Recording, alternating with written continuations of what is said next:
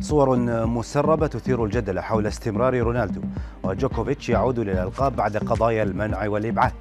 وسعودي يحترف التدريب في الدوري التونسي. هذه الأخبار وغيرها تتابعونها على العربية بودكاست. أثارت صور مسربة لقميص مانشستر يونايتد للموسم الجديد تفاؤل محبي الفريق الإنجليزي بشأن بقاء كريستيانو رونالدو.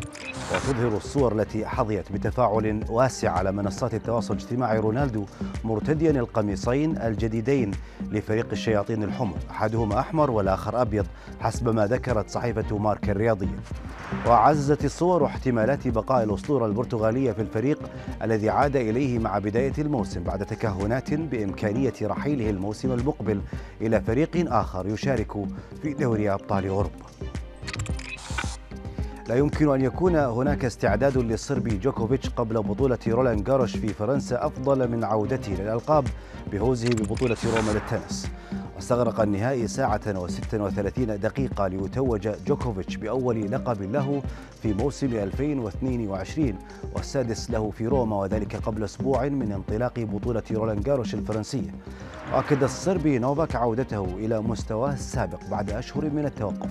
بسبب عدم تلقيه اللقاح المضاد لفيروس كورونا ومنعه من المشاركة في عدة دورات.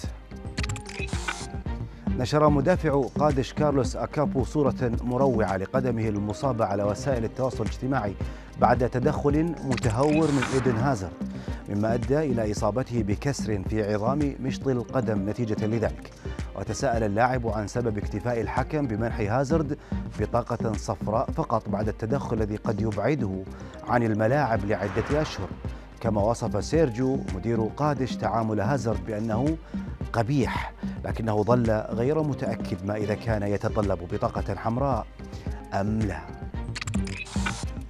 بات حمود الصيعري أول سعودي يحترف التدريب في الدوري التونسي بعد أن تعاقد معه فريق مستقبل الرجيش وسبق للمدرب الصيعري تدريب عدد من الأندية السعودية في دوري الدرجتين الثانية والأولى منها حطين العين الأخدود النهضة النجوم جدة والمجزل كما حقق الصعود إلى الدرجة الأولى مع ناديي القلعة والانطلاق.